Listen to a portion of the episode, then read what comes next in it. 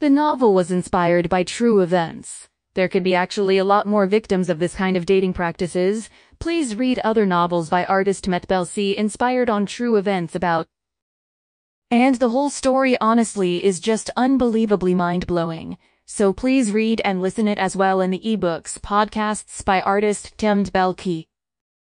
Welcome back. Thank you for joining me to discuss yet another case. If you are new, then welcome. So today's case, wow, this one is totally insane. We're going to be talking about the murder of Ali Z. Bett. There are so many wild elements to this whole case, and this is another really long one. So let's go ahead and jump in. Full audiobook is available on UW YouTube. Com CEU Trend Match Touch. Full ebook is available on KDP Amazon Belsey. Ali Zebe. Ali Zabadeh, who was originally Ali Godat, was born on July 31, 1976, in Rockville, Connecticut, to her parents, Kenneth and Candy. She was one of four siblings with two sisters Marlene and Leslie and one brother named Kent. Ali and her siblings were raised in Vernon and Ellington, Connecticut. She attended Ellington High School where she graduated in 1995 and then went on to attend the University of Connecticut. She graduated four years later in 1999. In her adult life, Ali worked in pharmaceutical sales, and she was also a member and vice president of the Ellington Volunteer Ambulance Corps. Obviously, that alone says a lot about her. She was described by everyone who knew her as someone who was extremely kind, generous, giving, and loving. Obviously, as you can tell from her years of volunteer work, Ali was someone who was willing to give you the shirt off her back, and she was always doing things for people that she loved. This was just one of the many reasons why she was so popular. Ali had a lot of friends, and most of these people considered her their best friend. People say whether you knew her for years or had just met her, you instantly got the sense that she was a good person. She was known to be trustworthy, kind, giving, warm, and had the ability to make those around her feel really good. Michael Zebe. So in the early 2000s, when Ali told her friends that she had met someone, they were all really happy for her. That someone was Michael, and she was excited that she had met this handsome Italian man. Ali's loved ones say that once the two of them got together, it was game over for anyone else. Michael, who also went by Mike, was also a very family-involved person, and his parents said from the moment they met Ali, they knew that she was going to be the one. The two of them ended up getting married in 2003 and went on to have two sons, LJ and Honor. They also bought a big, beautiful house in Ellington located at 7 Birchview Drive. On the outside, everything about their lives looked picture perfect, but as we know in so many other cases, sometimes things are very different than they appear. Two of Ali's best friends lived in the neighborhood as well, Iggy and Aylin. It was really convenient because their husbands really got along with Mike and they all spent a bunch of time together. Iggy and Aylin have talked a lot about how they always had seen Mike as the perfect husband, that he treated Ali like a queen and put their own husbands to shame. Marriage life. Mike really doted on Ali for many, many years and made her feel very happy. But obviously there's only so much that people can truly know about a marriage from the outside looking in. And I don't know exactly when things started to change in their marriage, but Mike and Ali's perfect life slowly started coming apart. It wasn't all at once, but from what I can tell, Ali started to become unhappy in the marriage, even though she was always loyal to her husband and did everything she could to keep their family together. But the same cannot be said about Mike. That brings us to the morning of December 23, 2015. This was a normal day for them, a morning like any other as far as Ali knew. At around 8:10 a.m., Mike took his two sons to the nearby bus stop and meanwhile Ali was at home getting dressed to go to a cycling class at their local YMCA. According to one of Mike's versions of events, he returned home from the bus stop and changed into his work clothes before getting into his car and starting his 40-minute drive to work. He says that he had left the house around 8.30, but it didn't take him long to realize that he had actually left his laptop back at home, and obviously he needed that for work, so he turned around and went back to get it.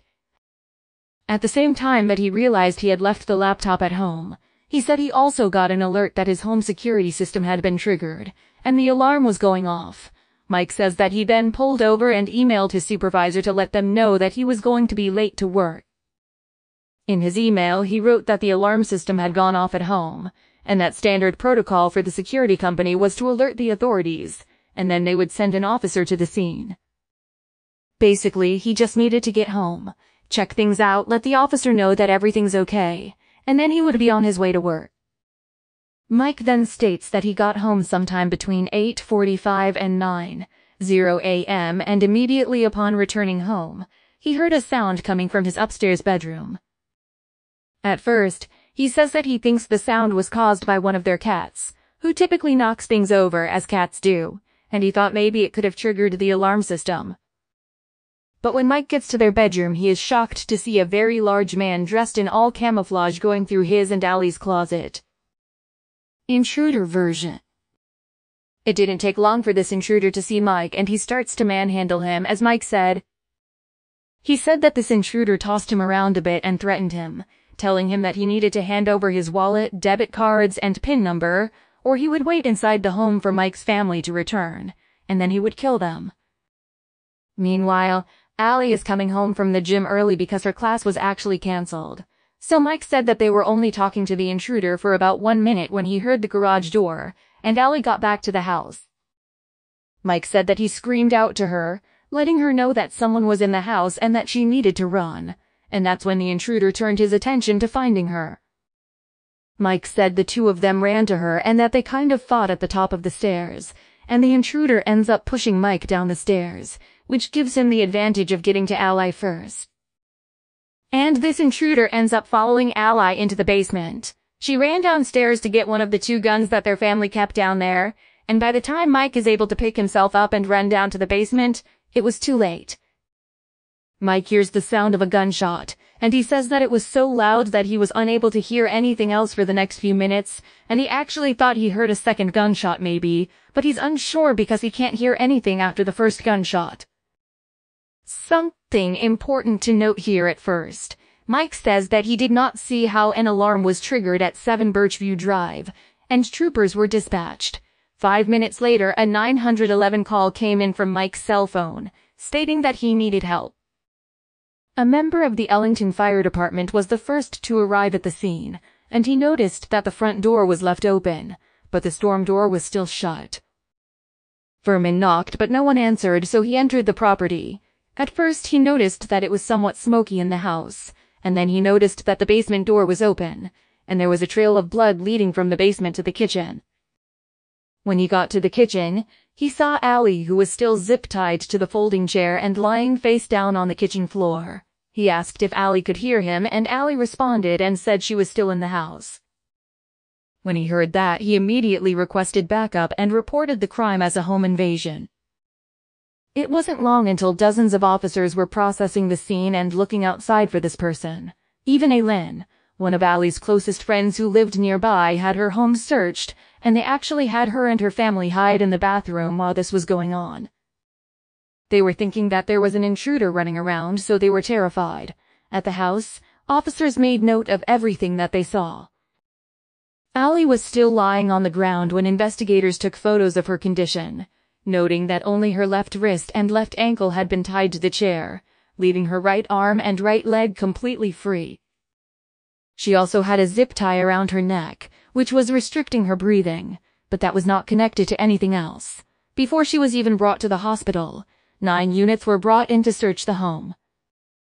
If there was an intruder in the house, one of the three dogs should have been able to detect an unfamiliar scent and hopefully lead police in the direction that he took off, Instead of detecting the scent of an intruder, one of the dogs, Rocky, alerted to someone else.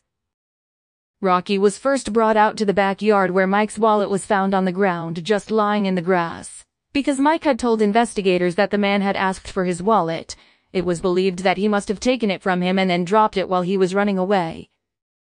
So Rocky begins tracking the scent, and he leads his handler through the house and to the front door, right where Allie was being treated. His handler has him try two more times to track the scent of the intruder, and on the third try, he literally jumps into the back of the ambulance where Ally is now being treated and alerts directly to her. The other two nine were asked to track the scent, but neither of them could pick up an unfamiliar scent, and investigators were pretty confused by this. Dogs are incredibly talented when it comes to picking up scents. So for multiple dogs to not pick up anything and for one to be alerting to Ally is extremely weird. Investigators had their guard up immediately,